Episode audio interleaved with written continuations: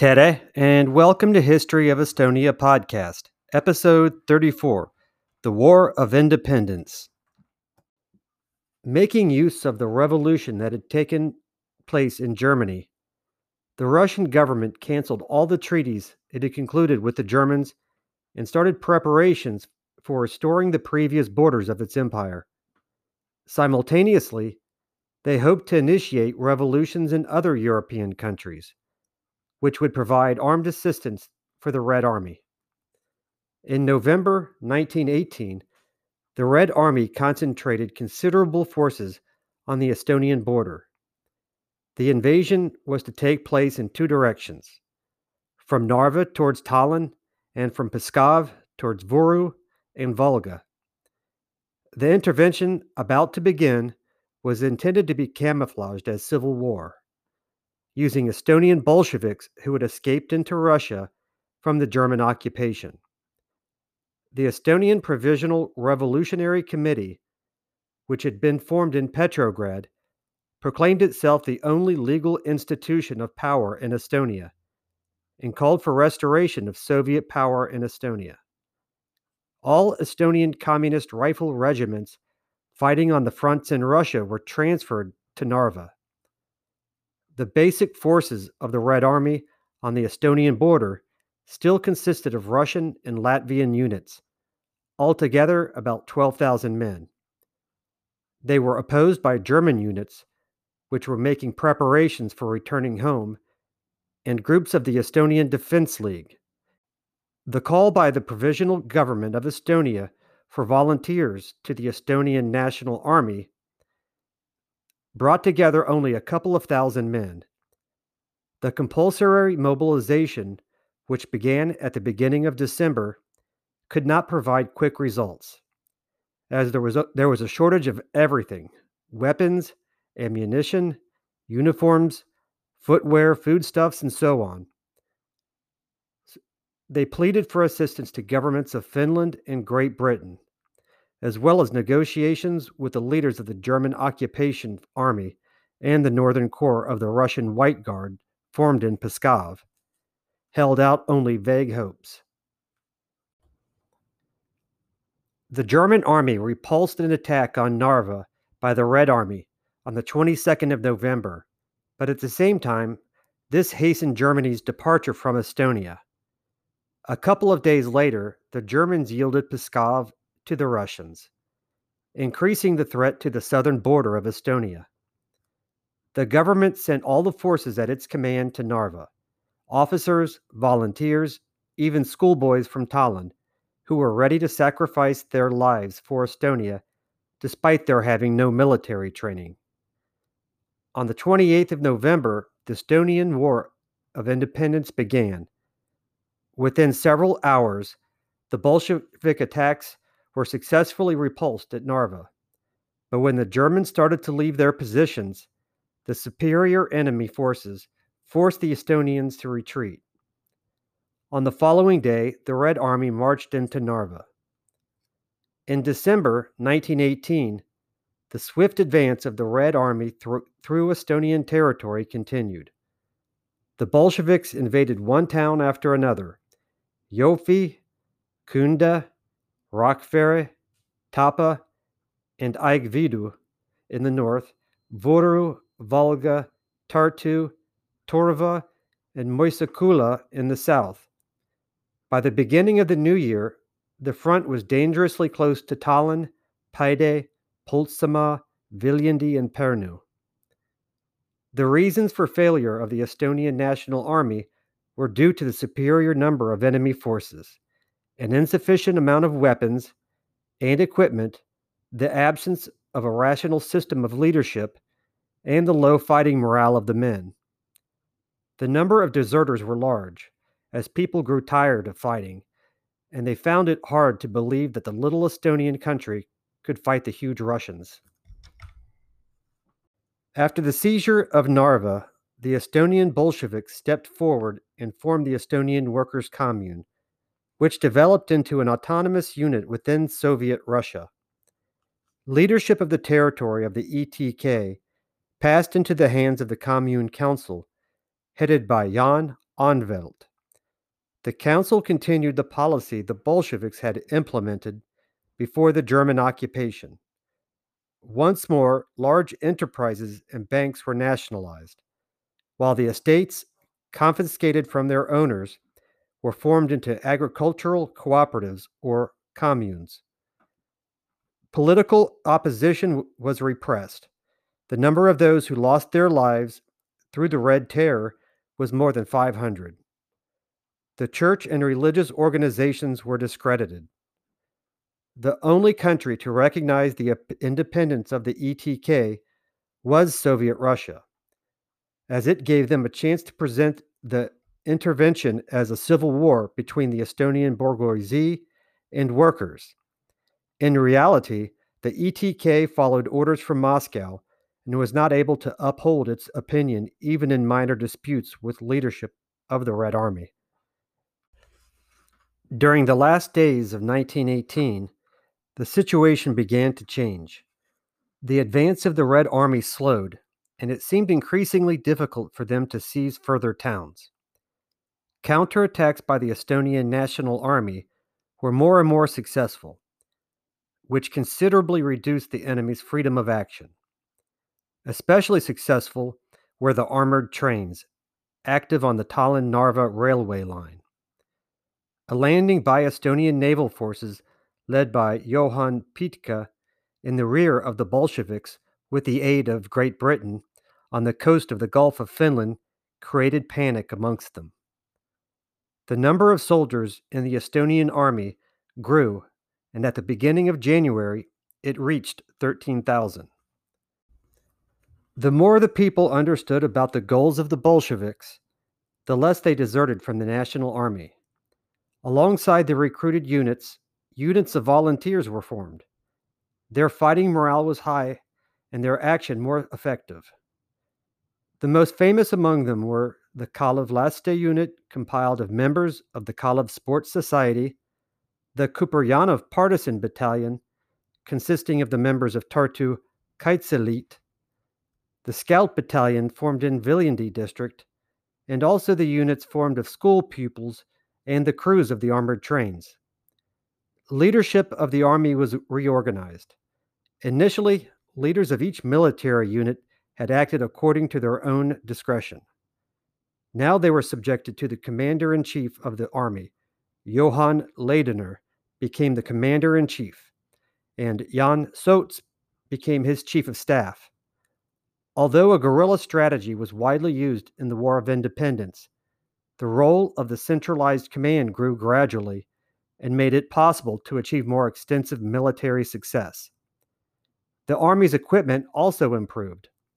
They received horses, sledges, clothes, and food and donations from people, but these were also commandeered. Weapons were also received from abandoned stores, as well as from Finland and Britain. The fighting morale was supported by the fact that, the, that Estonia did not face Soviet Russia alone but could count on foreign aid.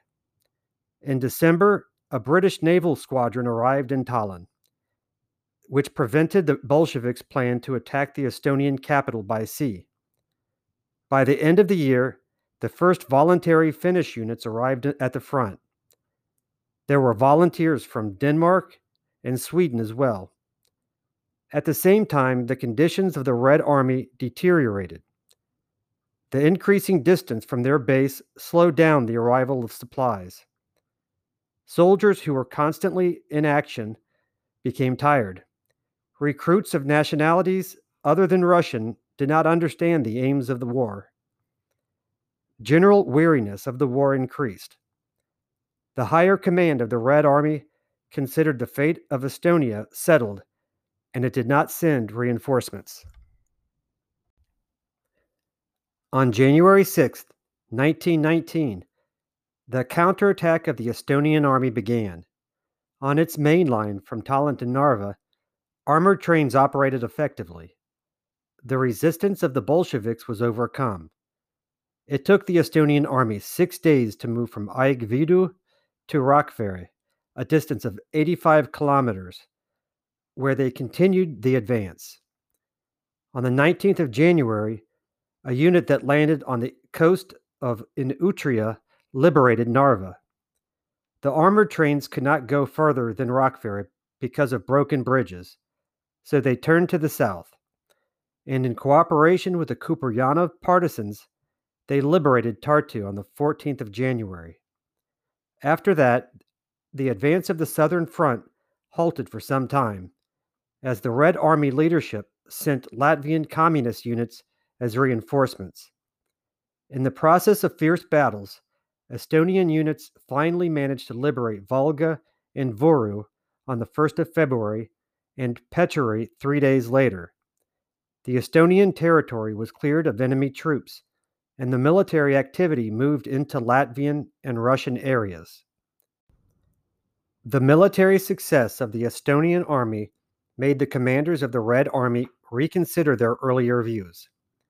In February, 75,000 to 80,000 soldiers were assembled to fight against Estonia. On the Pskov line, an Estonian Red Army was formed, mainly consisting of Russian units, but with the aim of proving once more that the war was a civil war in its character. August Kork was appointed as chief of staff of this army.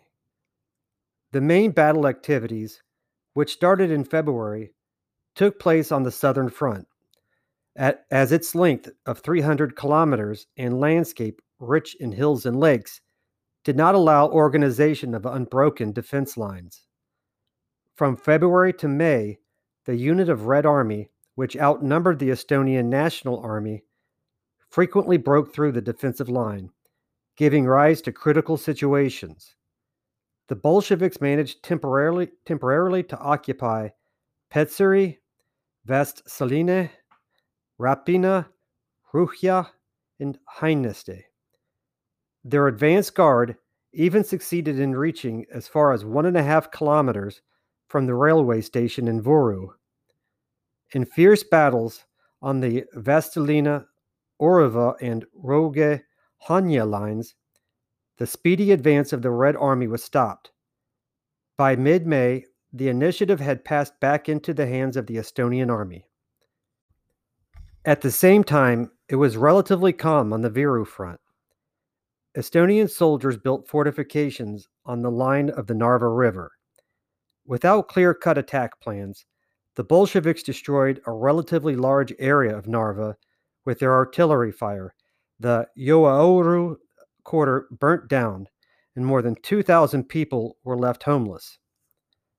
The most essential task for the Estonian Republic was to improve the economic situation. The country, devastated by war and revolutions, was on the verge of collapse. The supply of grain for food lasted only until the end of February. The bread ration was reduced to 140 grams per person per day. It was not until March that the situation began to improve, when the first grain shipment arrived from Britain. Estonia also received a loan from Finland. Several states opened credit lines for Estonia to import their goods. Economic improvement and success on the front increased the reputation of the government and provided a better ground to fight local Bolsheviks, who presented a serious danger.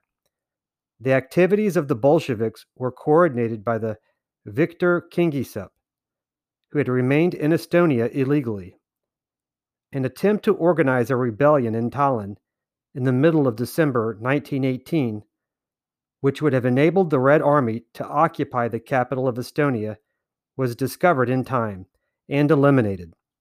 In spite of this, the Bolsheviks continued to propagate resistance. The most tragic event was the revolt in Saaremaa in February 1919. The inhabitants of Saaremaa had already been cut off the mainland for a long period, since October of 1917. The economic hardship they had to face therefore made them receptive to the Bolshevik propaganda, which told them the government was a tool in the hands of the Baltic Germans.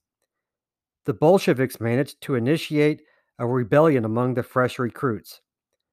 The punitive detachment sent by the government to normalize the situation had to employ extremely repressive tactics. After gaining victory over the Bolsheviks at the front as well as in the rear, the government found it necessary to call together the Constituent Assembly, which would finally determine the future development of Estonia. Elections to the first Estonian legislature took place at the beginning of April 1919. The people's representatives assembled for their first meeting in the Estonian Concert Hall on the 23rd of April. In the elections, the left wing parties were successful. The Estonian Social Democrat Workers' Party achieved the biggest representation. The left wing Labour Party followed it. The People's Party also received many votes. The Rural Party, headed by Konstantin Päts, suffered a serious defeat. A socialist, August Rei, was elected chairman of the Constituent Assembly. The first government replacing the provisional government was formed by Otto Strandman from the Labour Party. The Constituent Assembly adopted a Declaration of Independence of Estonia and determined the transitional form of government. The next essential step was to prepare basic laws. The Agrarian Law was passed in October 1919. In the middle of July 1920, the Constituent Assembly adopted the Constitution of the Estonian Republic. In order to ensure Estonian security, the Army Command decided to move military activities outside of Estonian territory. This would give an opportunity to leave the fight against the Red Army to Russian, Ingrian, and Latvian national units, and to withdraw the Estonian regiments to the border of Estonia. The first to advance was the Russian Northern Corps. Estonian units gave support in the form of landing on the coast. Due to the low fighting morale of the Red Army, the attack was surprisingly successful. Jamburg, Gdov, and Volosovo were occupied. An Ingrian unit, which operated within the National Corps, temporarily occupied a strong fort at the Krasnaya Gorka. The artillery located there gave them an opportunity to fire at the naval base of Kronstadt. Thereafter, Estonian units launched an attack near Pskov taking advantage of the renegade units of the Estonian Communist Rifle Division, the Estonian National Army advanced quickly, forcing the Bolsheviks to cross the Velikaya River and occupied Pskov. The territories inhabited by the Russians were given over to the administration of the Northern Corps, which became the major military force in the region. On the southern front, another successful operation was carried through. Its initial aim had been to occupy Valmiera and Alūksne. The breakthrough by the Estonian cavalry was more extensive than expected. Due to the retreat of the Red Army, the military of the advance was 200 kilometers from Võru to Jēkabpils. Through the majority of Latvia was cleared of Bolsheviks.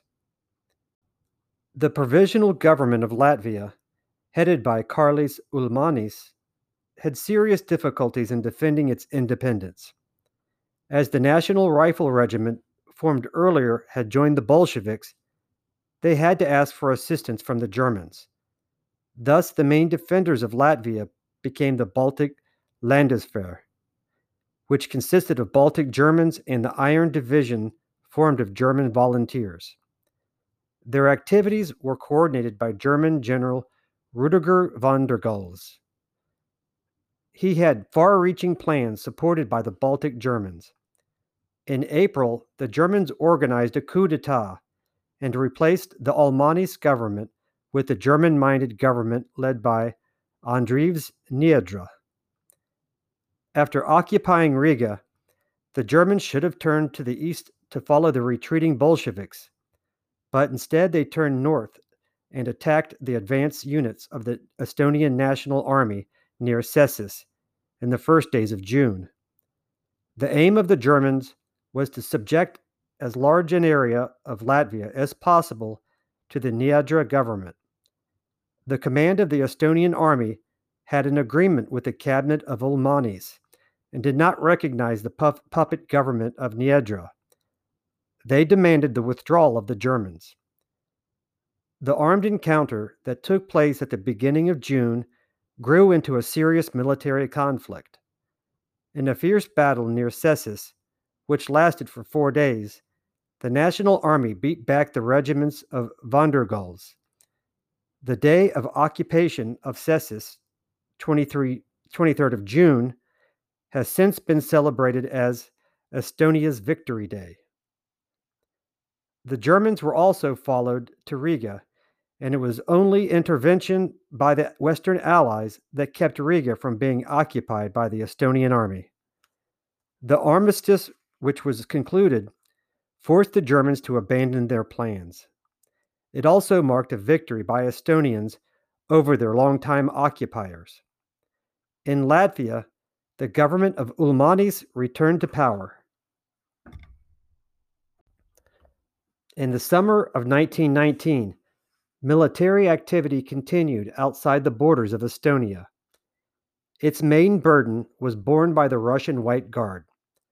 Unfortunately, the leadership of the Northwestern Army, formerly the Northern Corps, was not able to get the support of the civilians, which weakened its military force, and continuous Red Army attacks forced it to withdraw towards Estonia. To prevent the transfer of military activity into Estonia, more and more Estonian military units were committed to the battles on Russian territory. The majority of Estonian soldiers did not want to risk their lives in Russia. The more so since the leadership of the Northwestern Army did not hide their resentment of the independence of Estonia. They promised to destroy the Potato Republic as soon as the united and indivisible forces of Russia were restored. At the same time, the government of Russia expressed their wish to end the war. The Estonian Workers' Commune Council was dissolved and the Estonian Communist Rifle Regiment was taken to other fronts of the Russian Civil War. In this way, Moscow admitted that the War of Independence was actually a war between two different countries. Estonia, and Russia, and as such, unlike a civil war, could be finished by a mutual treaty of the states. At the end of August, a telegram arrived in Tallinn from the Russian People's Commissar for Foreign Affairs, Georgy Chicherin, offering to start peace talks. The peace talks, which took place in the middle of September in Pskov, ended without any results as the Entente countries still hoped to overthrow Soviet power and were not interested in small states leaving, leaving the war. Other small states, such as Finland, Latvia, and Lithuania, did not join Estonia in its efforts, but Estonian politicians did not dare to conclude a separate peace with Russia. In October, the Northwestern Army launched a wide ranging offensive in order to occupy Petrograd. In spite of increasing tension, the Russian White Guard, Estonian military units, supported the attack from the flanks. The Estonian Navy carried out several landings on the south coast of the Gulf of Finland, and its 2nd and 3rd Divisions were active on the fronts of Pskov and Pilatovo Ostrov. A counterattack by the Red Army in the Pulkovo Hills indicated the start of the defeat of the Northwestern Army. The demoralized Russian troops straggled to Estonia. The government decided to disarm the Northwestern Army. This relieved Estonia of an unpleasant ally, but also meant that Estonian military forces had to take over the defense of all of Estonian borders. In October, an incident in Latvia demonstrated that German threat had not left the Baltic countries entirely just yet. Under the leadership of Pavel Bermont Avalov, voluntary units consisting of Germans and Russians launched an offensive on Riga. They occupied the south banks of the Daugava River. In this desperate situation, the Ulmanis government asked for Estonian help. Two armored trains were sent to Riga and helped to eliminate the danger presented by Bermont's units. By mid November, the Red Army had reached the defenses near Narva. In the battle for the positions, the Estonian army, which was in the minority and worse equipped, was forced to withdraw step by step. The Soviet Army headquarters had decided to occupy Narva at any cost and had assembled an army of 160,000 soldiers with more than 200 artillery pieces near Narva. The Estonian side also mobilized all its reserves, and by the first days of December, the first Bolshevik ta- attacks had been repelled. At the beginning of December, peace talks began in Tartu. In order to support the claims of the Russian delegation, the Russian army began a new attack on Narva.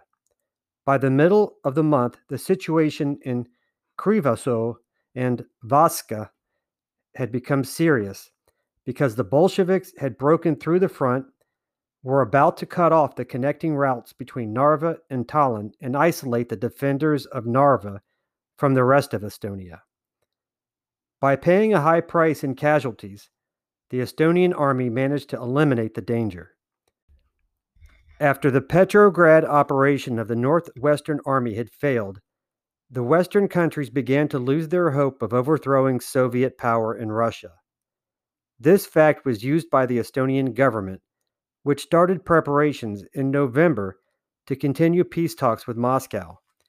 The rapid conclusion of peace was essential because of the economic conditions of, of Estonia, as well as the military situation. The Red Army was once more about to attack the Estonian borders, while Estonians were exhausted by the war.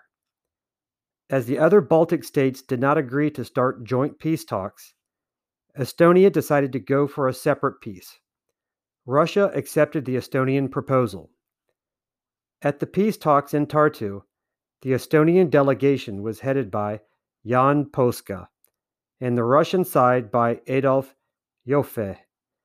The first stage of the discussions in December of 1919 aimed at agreeing to an armistice. Besides ending military activity, this had to provide both, both sides with mutual recognition and define the future borderline. The discussions about the future borders between the two countries were the most heated, as the Bolsheviks claimed the whole of the Petseri region and half of the Virumaa area up to Kunda. The failure of Red Army attacks at Narva forced the Russian diplomats to yield. And on the 31st of December, an armistice was signed which came into force on the 3rd of January at 10:30 in the morning. The peace talks continued in the new year. This time, several economic questions were under discussion, such as the mutual debts of Estonia and Russia, the Estonia share of the gold reserves of Russia, the fate of property evacuated from Estonia to Russia, and so on. After a month of debate, the Estonian delegation had achieved quite a lot. The Estonian financial debts to Russia were annulled. It was decided to pay Estonia a share of 15 million gold rubles from the Russian gold reserve, and the Bolsheviks promised to return to Estonia all the cultural treasures that had been removed to Russia as well as to conclude a favorable economic agreements with Estonia. The peace treaty was signed on the first hour of the 2nd of February 1920. Estonia achieved a satisfactory borderline. Soviet Russia declared that it would definitely recognize the independence of Estonia and will give up forever every sovereign right Russia has ever had on the Estonian land and people. All Estonians residing in Russia received the right to return to their homeland, and the Soviet government disbanded the Estonian communist military units, which had fought on the southern fronts of the Russian Civil War. The War of Independence, which had lasted for 402 days and had taken the lives of 3,600 Estonians, had ended in a complete victory. It was only now that Estonians received an opportunity to begin building the Estonian Republic, which had been proclaimed two years earlier.